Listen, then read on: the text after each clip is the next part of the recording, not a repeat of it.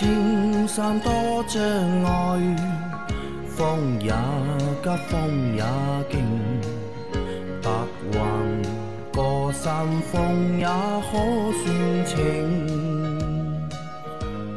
莫说水中多变幻，养车修车乐趣多，开车用车没烦恼。大家好，欢迎收听老秦汽修杂谈，我是老秦。大家好，我是老秦的小工杨磊。大家好，我是阿 Q。好，我们今天的节目接着昨天继续。第一个问题，三位大师好，问一下新轮胎生产日期二幺二幺能用吗？从网上查了，太新的轮胎不耐磨，还易鼓包啊。他来问我们这个问题啊，对吧？生产日期是二幺二幺，这个是什么意思啊？是二零二一年第二十一周生产的吗？对的，二一年第二十一周生产的，我算一下，差不多应该是二一年三月份吧。三月份生产的啊，那算一个比较新的轮胎了已经。一般我们之前有说过嘛，就是轮胎的话，从生产到物流再到用户手上，二十一周不是三月了，不止三月了啊，到二十周都除以四嘛就是四月了嘛，你除以？四就五月份了，四月份。啊，四五月份了要。四月份生产的，啊，那他觉得这个轮胎比较新啊，就是网上说啊，新的轮胎不耐用啊，不耐磨啊，还容易鼓包，有这个说法吗？哎，我只听过这个库存轮胎时间长了，啊橡胶放的时间长会老化，嗯，对吧？会不耐磨啊，会容易鼓包。这个橡胶这个东西肯定是越新的，嗯，它性能越好。嗯，橡胶件放久了是会老化的，对的啊，新的就不行，那放放以后更不行了 老了怎么办？啊，对吧？这个依据是什么？依据是什么？依据是什么？好吧？阿 Q 有什么想说的？呃，这个很多东西呢都是，就我不知道这个网上写的这一个人不耐磨，他这个是哪个国家的？不是的我告诉你哪个星球的？哎，我他是卖轮胎的哎他是卖库存轮胎的，哎，他是卖轮胎的，知道吧？他的轮胎呢，大量的积压不新鲜，他跟人家说太新鲜不能用了，你要用我这种的，对的，对吧？我其实买回来新鲜的有的，我不给你们用，因为不耐用，啊，放一段时间，在我这里放一段时间再卖给你们用。就好比说像牛排一样的，就切完之后必须要醒醒肉。这个轮胎做出来也跟牛排一样，要醒一醒，好让它这个橡胶再恢复到设计的一个标准。最好的一个状态，对吧？那看来他们家吃的所有东西都过期的。啊，那这是个误区啊，没有这样的一个说法，轮胎肯定是新鲜的好啊。来，再下一个槽子要不要用旧的？槽子，槽子要用旧的软一点，太硬了不行的，菊花受不了反正。旧槽子我不敢用的，对吧？人家用过的我不敢用的，我人家用过的我不敢用的。啊，再下一条，下一条，嗯，秦师傅能推荐除积碳的产品吗？他要你推荐除积碳的产品。除积碳的产品啊，嗯，呃，除积碳的话，你可以用那个雪佛龙的特净雪佛龙特净。啊、是燃油添加剂，嗯就直接倒在油箱里面按比例，呃，一瓶应该是对四十升汽油吧，汽油嗯呃这个不能太细啊。嗯如果你的油箱要六十几升、七十升的，那你就倒两瓶下去。嗯啊，如果你的油箱是一个四四四四十几升的油箱呢，要不要加太满？那我浓度高一点可以吧？浓度高一点可以，那比如说我一瓶我就放个三十升汽油或者二十升汽油，二十升有点太高了吧？浓度有点太高。嗯，特进对吧？雪佛龙特进是一个可以用的，还有其他推荐吗？其他阿的 Q 有推荐吗？除积碳的产品，曾经好多年前用过 STP 的东西，觉得还有点用。自从有一次拆了那个叫什么的进气歧管，发现好像也没什么大用。也是没什么大用。老秦还有没有推荐？呃，其他的我就不推荐了吧。就不推荐了，我？觉得用下来还是雪佛龙特进这个东西比较可靠，但是有一点啊，你买进口的啊，啊，要买进口的。雪佛龙特净现在有国产的，反正它浓度是不一样的啊。嗯，好，再下一条，秦师傅，一般安装行车记录仪需要搭降压线吗？搭降压线的目的是什么？一般降压线搭在什么位置？行车记录仪，秦大师推荐买哪种？反光镜式的，还是像小照相机似的，或者是无损嵌入在前挡玻璃的降压线？啊，有没有必要装？降压线呢，其实它就是个电源线，好吧，跟你行车记录仪的电源线是一模一样的啊。它只是有一个什么作用呢？它是可以保证在你的这个车辆熄火以后，嗯，但取电位置不一样，你要取长电啊。在车辆熄火以后呢，它这个行车记录仪可以继续正常工作，嗯，直到设定的一个电压它才断电。因为如果无限制的用下去，电瓶肯定要把电耗完了嘛，对吧？到时候会影响你那个再一次用车的启动，对吧？它到了一定的保护电压，它就断电了，啊，就是这个就是降压线，那是不是现在的行车记录仪啊都有降压线？不是的，也不是，嗯，也是要看的，对吧？好的有，便宜的没有。因为降压线它本身也是一个生产成本嘛，嗯对吧？那这个线搭在什么位置呢？呃，取长电的地方。对的，取长电的地方，你如果要用降压线的话，就是要给它长火线供电长火线啊、如果是 ACC 控制的火线没用，你熄火了以后它还是不工作的嘛，就起不到停停车监测的这个作用了，嗯对吧？好的啊，那买行车记录仪啊，你有推荐的没有？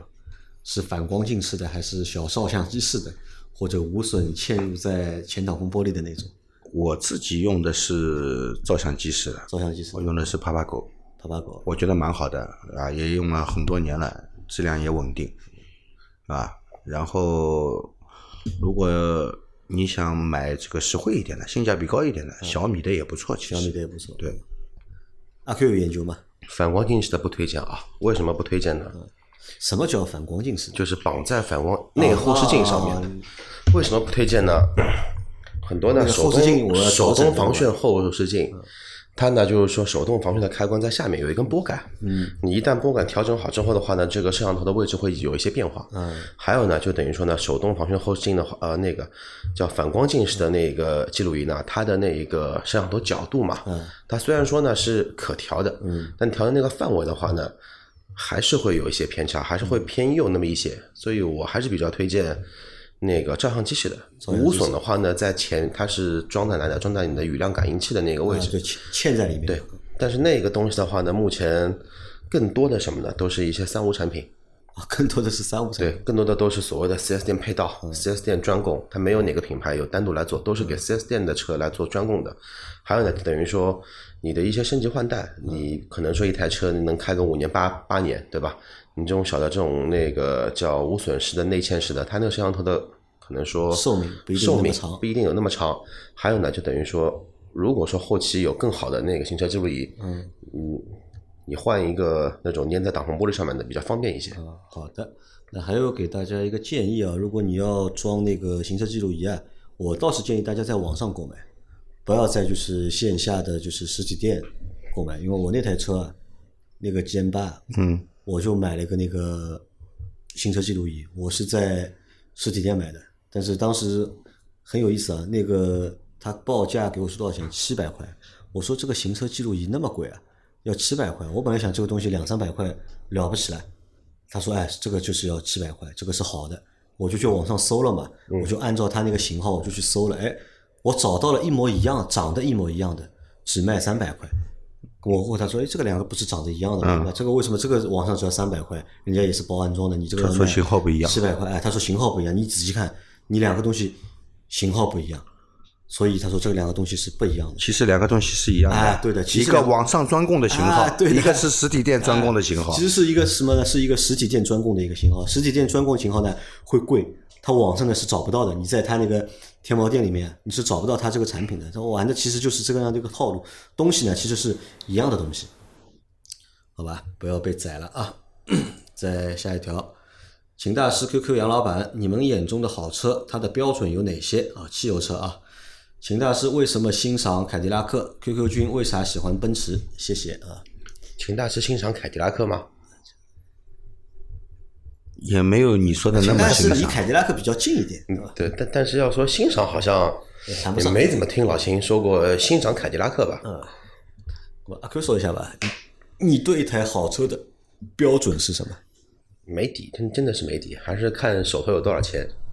就是每个，其实你每个价位在奔驰里面都能选到适用于你预算的一个车型。嗯这个我觉得和预算没关系，对吧？你选车的标准、这个方向、纬度，这个是死的嘛，无非就是有钱没钱，在在在这个维度里面近和远做选择嘛。肯定有区别啊！你预算更充沛的，有一百万的预算，那选择余地更多了，或者说选择余地的话会更加高端一些吧。如果说手里面就二三十万，你能选的车也就那么几款车能入得了眼。你说具体标准的话，你觉得什么样的车标准算好车？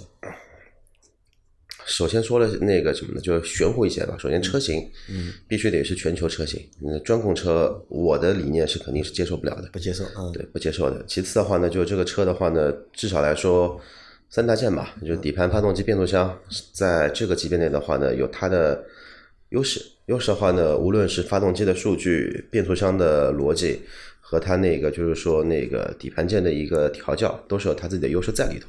那这个，因为我认为的优势，可能并不是大家认为的优势，因为我的开车风格可能还是偏向于激进一些的。那么其次的话呢，再考虑品牌，再考虑配置。啊，对，在品牌跟啊，在品牌后面的话，其实外观，外观，对我还是个颜值控。对，你就长得很丑的车，我真的是实在欣赏不来。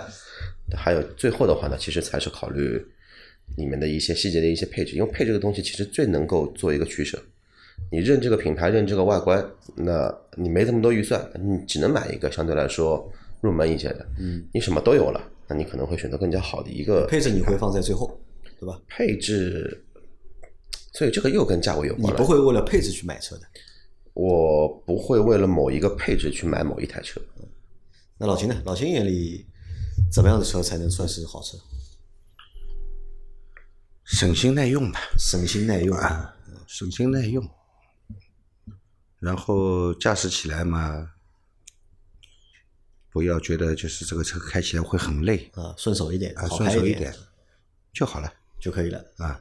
其他什么都无所谓，其他什么都无所谓，我觉得。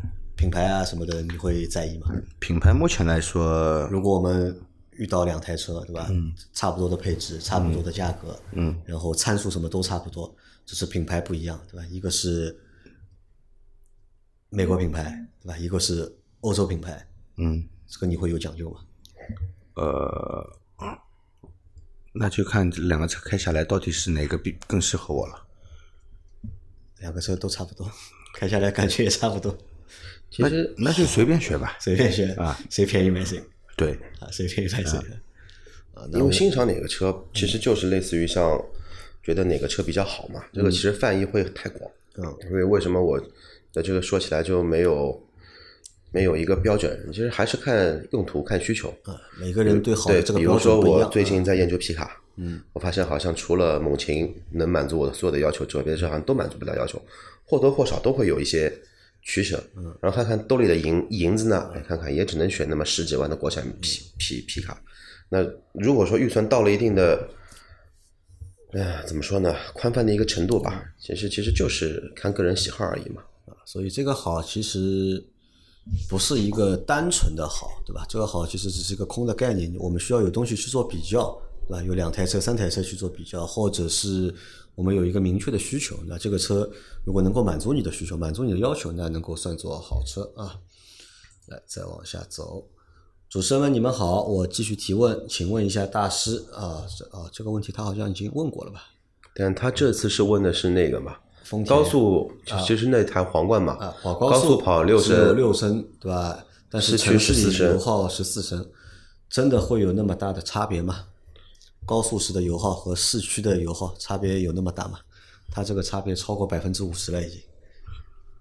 呃，因为市区你这个堵到什么程度，嗯，那没底的，对吧？你要看你市区的那个一个平均时速是多少这倒也是，你可能高速平均时速一百啊市区平均时速二十或者三十，对吧？对啊，你市区的平均时速如果只有二十几的话，那油耗肯定高啊，对吧？其实所有车啊，它高速也好，市区也好，就油耗差了，基本上是翻倍来差，都是翻倍来差对，都是任何一款车，你这个跟品牌啊、排量啊、动力啊没大的区别，其实就是内燃机它本身的工控的一个区别。你越跑高速，它其实一直是在它的一个叫什么的，叫那个健康的一个工况的一个范围内。你在市区跑的话，它永远是处于一个不健康的一个低，我们说就是说低工况或者说不健康的工工况的情况下，一直在反复。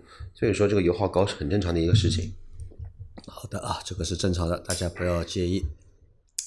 来下一条是三位老师好，我的一二年别克英朗一点六 L 自动 GT 版，九点六万公里，今早上又跟我闹了一下。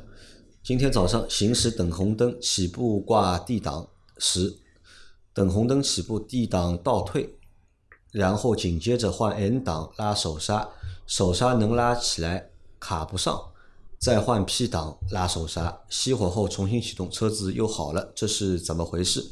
之前关注一五年以前的通用六 AT 变速箱通病故障集里面没有出现过挂底档出现 P 的现象，还劳烦三位老师指导，谢谢，祝节目长红。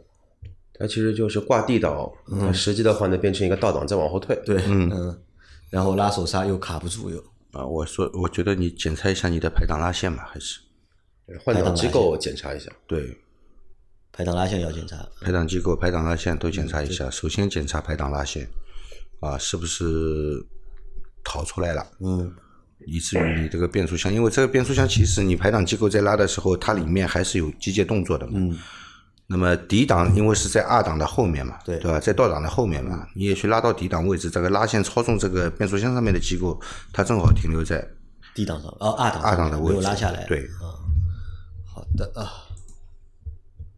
来再下一条，秦师傅、杨老板、QQ，你们好，我想问一下，方向盘游丝和方向盘转动有轻微滋滋声有关系吗？谢谢。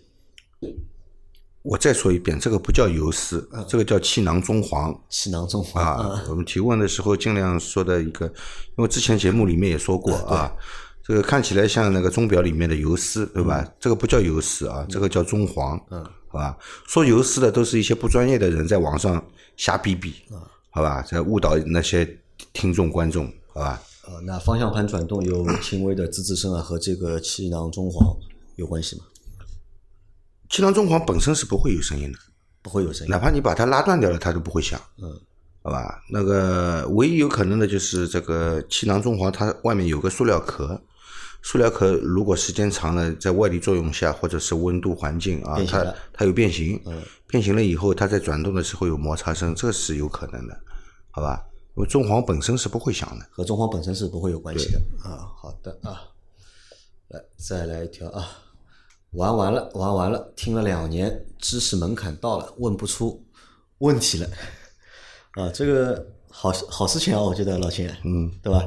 听了两年的节目，对吧？你可能已经在之前把你想问的问题啊都问完了啊，现在已经想不出想问的问题了，不要紧的，继续听。继续听。随着你的知识储备越来越多，你的问题又出来了。掌握了一个新的知识之后，会发现你遇到了新的问题。嗯，对的。对吧？那可能你也是在众多我们节目听众里面的小伙伴里面啊，最快毕业的一个，对吧？我刚想，我刚想说，大学也有毕业呢。啊，你大学不毕业，再读研究生也会毕业。呃，先读博博士，博士读完你再读研究，你还是会毕业嘛。哇，这个其实好事情，也是我们做这个节目啊的目的啊。就我们就希望哪天对吧，节目放出去之后，一个星期对吧，收听量很多对吧，评论也很多，但是呢，问问题的人很少啊。那么这个说明什么呢？大家都听懂了，都学会了。啊对的，我们已经帮不了大家了。自己已经具备排除故障的能力了，对吧？对的啊，所以和大家就是提个醒啊，就是因为现在才是年终嘛，只到了刚到七月份，我们到年底的时候啊，我会出一个新的玩意儿出来的啊，就是我到年底我会给大家考试的，然后到年底我会让大家去做很多的就是选择题，做很多的是非题，对吧？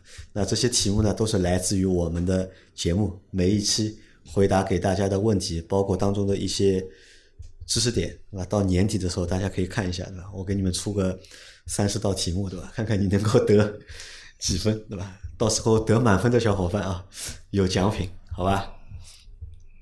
再下一条，杨老板汽修知识有进步，对吧？回答对了老秦提的问题，积碳改变压缩比的那个，我有个关于机滤的问题，最近买了一款慢排机滤，里面没有那个橡胶片，应该叫指回阀吧？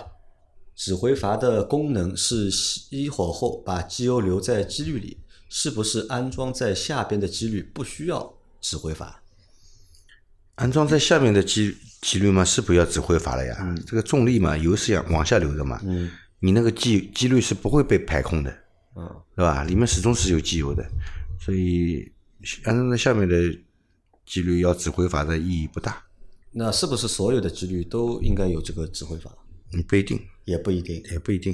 啊好的，那也感谢你表扬我啊，对吧？汽修知识有进步了，对吧？那这个从节目最早第一期开始，对吧？小白？做了两年小工了，已经，对吧？马上要 要不老秦帮他升一下，升成中工。呃所以大家要向我学习，知道吗？只要听这个节目，只要认真听，你肯定能够从小白，对吧？变成稍微懂一点的人？自从做了这个节目之后，对吧？以后我们在和大家聊天的这个过程当中啊，只要讨论到和汽修有关的事情，对吧？那么就有话说了，对吧？实在要说不过别人，节目直接发给他，对吧？你自己听去。啊，再来下一条啊。秦师傅，请问出现这个怎么处理？谢谢。他是有一张照片的，是一个是一个那个仪表仪表一个照片，好像故障灯亮了啊对对对，嗯呃，故障灯亮了，说明这个我们的车子自己上面的电脑已经已经这个诊断到，也不叫诊断啊，已经就是报警了，告诉你车子有故障了，对吧？那么具体的故障代码呢，你要用这个故障诊断仪啊，连到你的 OBD 的接口上去读取。啊，读取这个具体是哪一部嗯哪一个故障，嗯，好吧，那你才能按照这个诊断仪读出来的故障部位去开始排查你这个具体的故障原因，嗯对吧？所以说这个灯亮了以后，你就知道了，这我车子生病了，要去看医生了啊，尽快去修理厂或者 4S 店啊，去把这个问题解决掉。呃，是老钱是不是只要亮灯啊，就一定要去读一下？当然要读了，你不读你你不读，你知道这个灯是为什么亮的？对，如果人体有这个东西，其实更好。更好哪里有问题了？哎，亮灯了，对吧？脑门上装装个灯，你就得去医院查一下。就比方说你肚子疼，就好比是它亮灯了，但是你肚子疼到底是哪里不好哪里疼，你要去医院查的呀，对吧？你不能说这个肚子疼的就让它疼着吧，对吧？车子你可以不管它的，人人要肚子疼，你天天疼下去你受不了的。嗯，好的。那最后一个问题，上次你们说的高速 ETC 被突然插队蹭高速的，被我碰到了，当时不以为然，看到前车突然插入，关键是我竟然还上前去感应 ETC，他跑了，我被拦下来了，后来才想起自己被套路了。想问一下，我不会被恶意扣费吧？该怎么治理他们？各位小伙伴谨记，人岁数大了，被骗是很容易的。就像以前觉得电话诈骗不会上当，现在套路多了，脑子反应不过来一样。谢谢各位大声提醒各类用车驾车上的小贴士啊，被别人蹭了，在 ETC 的入口啊，其实这个网上有个操作方法，也是一个那个那个那个高速公路的一个官号嘛，然后这么来说的，等于说你被别人蹭了没事儿，然后的话呢，那个不管是上口还是下口，他们会自动在最后一个最终比对的。嗯，那么要解决的问题是你现在怎么样能出去？一辆 ETC 的车子在那个 ETC 道口一旦在那边停车的话，其实工作人员很快会过来，你把情况你把情况跟他说，然后的话呢，你把你的卡给他，让他手动帮你刷一下，你就可以来通过了。啊一定要当场处理掉，当场处理掉就行。啊不处理也不行，你也走不了。对，不处理的话你也走不了。因为我遇到过那个前两年不是开车去玩嘛，然后我那个 ETC 在很多的那个 ETC 的匝道都扫不出来，都不出，嗯，对，都读不出，所以说之后只能找工作人员来，他们过来的速度也很快，刷一下就就行。其实这个的话呢，跟对方说明情情况一道理一样的。嗯好的啊，那我们的这个星期的节目常规节目更新完毕。那到明天还会有一期西米会员的专享节目。那明天的节目呢，我们会来和大家聊聊汽车安全的问题，因为这个应该也是在群里面聊天的时候，有一个小伙伴说的嘛，他说我们说了很多就汽修啊、保养啊很多内容，但是好像没有聊到过关于汽车安全的问题。那他希望我们能够做一期节目，能够聊一聊，所以我们明天的节目里面会和大家聊一聊汽车安全的问题，好吧？好的那这个星期的节目就到这里，感谢大家的收听。大家有任何关于养车、用车、修车的问题，可以留言在我们节目最新一期的下方，我们会在下周的节目里面一一给大家解答。我们明天再见，拜拜。拜拜。拜拜。